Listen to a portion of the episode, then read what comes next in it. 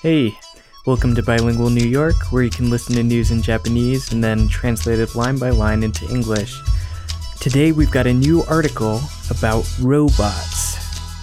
Listen carefully and try to figure out exactly what it is these robots can do.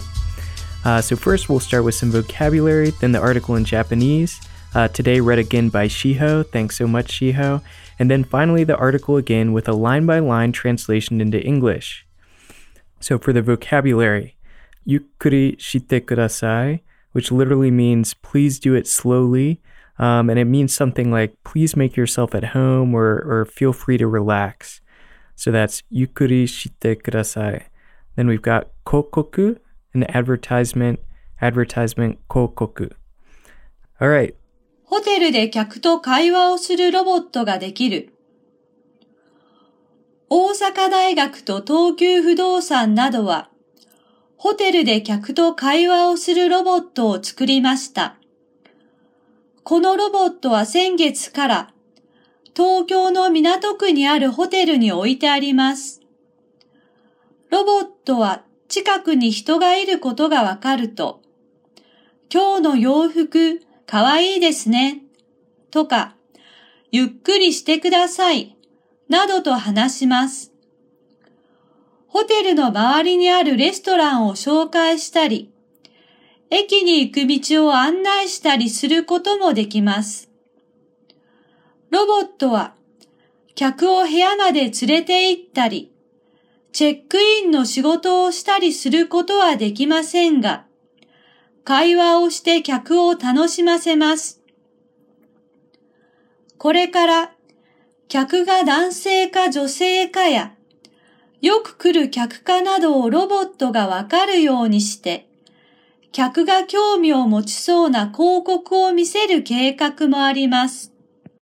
So could you recognize there what it was saying the robot can already do, what it can't do, and what they're planning for it to do in the future? All right, take another listen, this time with line by line translation. ホテルで客と会話をするロボットができる。大阪大学と東急不動産などは、ホテルで客と会話をするロボットを作りました。Osaka University, Tokyo Land Corp, and others have made a robot that talks with hotel guests. このロボットは先月から東京の港区にあるホテルに置いてあります。As of last month, or actually March, a hotel in Tokyo's Minato ward has had them in place. ロボットは近くに人がいることがわかると、今日の洋服かわいいですね、とか、ゆっくりしてください、などと話します。When the robot detects a nearby person, it will say something like, Your Western clothes look cute today, or Make yourself at home. ホテルの周りにあるレストランを紹介したり、駅に行く道を案内したりすることもできます。It can also, for example, introduce people to restaurants around the hotel and can direct people to the train station. ロボットは客を部屋まで連れて行ったり、チェックインの仕事をしたりすることはできませんが、会話をして客を楽しませます。The robot cannot lead people to their room or let them check in, but it can entertain guests with conversation.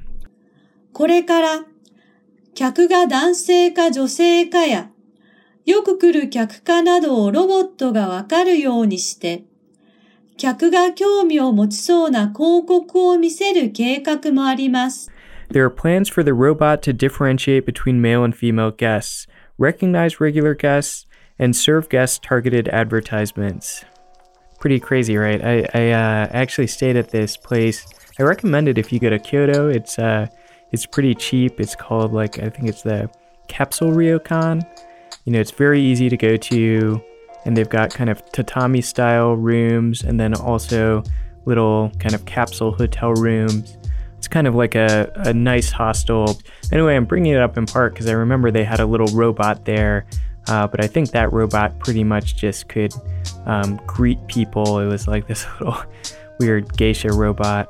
But if you're going to Japan, if you only have time for one city, if you're interested in kind of the, the ancient culture of Japan, go to Kyoto. If you're interested in kind of the modern city culture, go to Tokyo. Um, and there's probably lots of other places to go too, but those are my my top recommendations.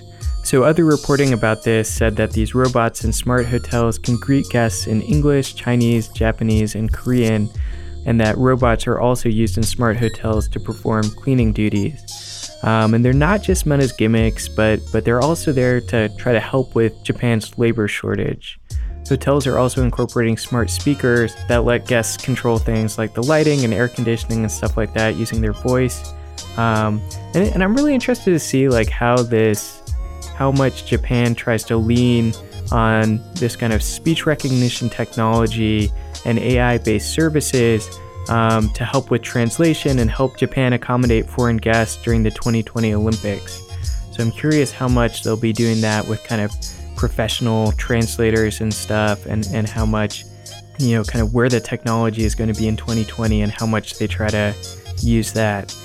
Um, you know, these Japanese to English automated translations are definitely getting better, but uh, they definitely hit a lot of snags. If, if you use Google Translate to try to help you out with stuff, um, it can be difficult to parse even when you kind of understand part of what they're trying to say. What else? So recently I've been going going down a Netflix Japanese reality TV rabbit hole. so, you know, it started with with Terrace House, of course, um, but then I just watched through all of Ainori, which is which is pretty cool, and I learned a lot about actually different parts of Southeast Asia and kind of Japan's relationship with them, including they were saying that Malaysia is is like the most popular destination now for for Japanese expats. I, I found that really shocking. I would have guessed it was the U.S. and I'm I'm curious a little bit more about that. They were also saying Vietnam is is one of the countries that ranks the happiest in the world and in Asia. Um, I've also heard Bhutan listed as, as the happiest country in the world by, by some measures.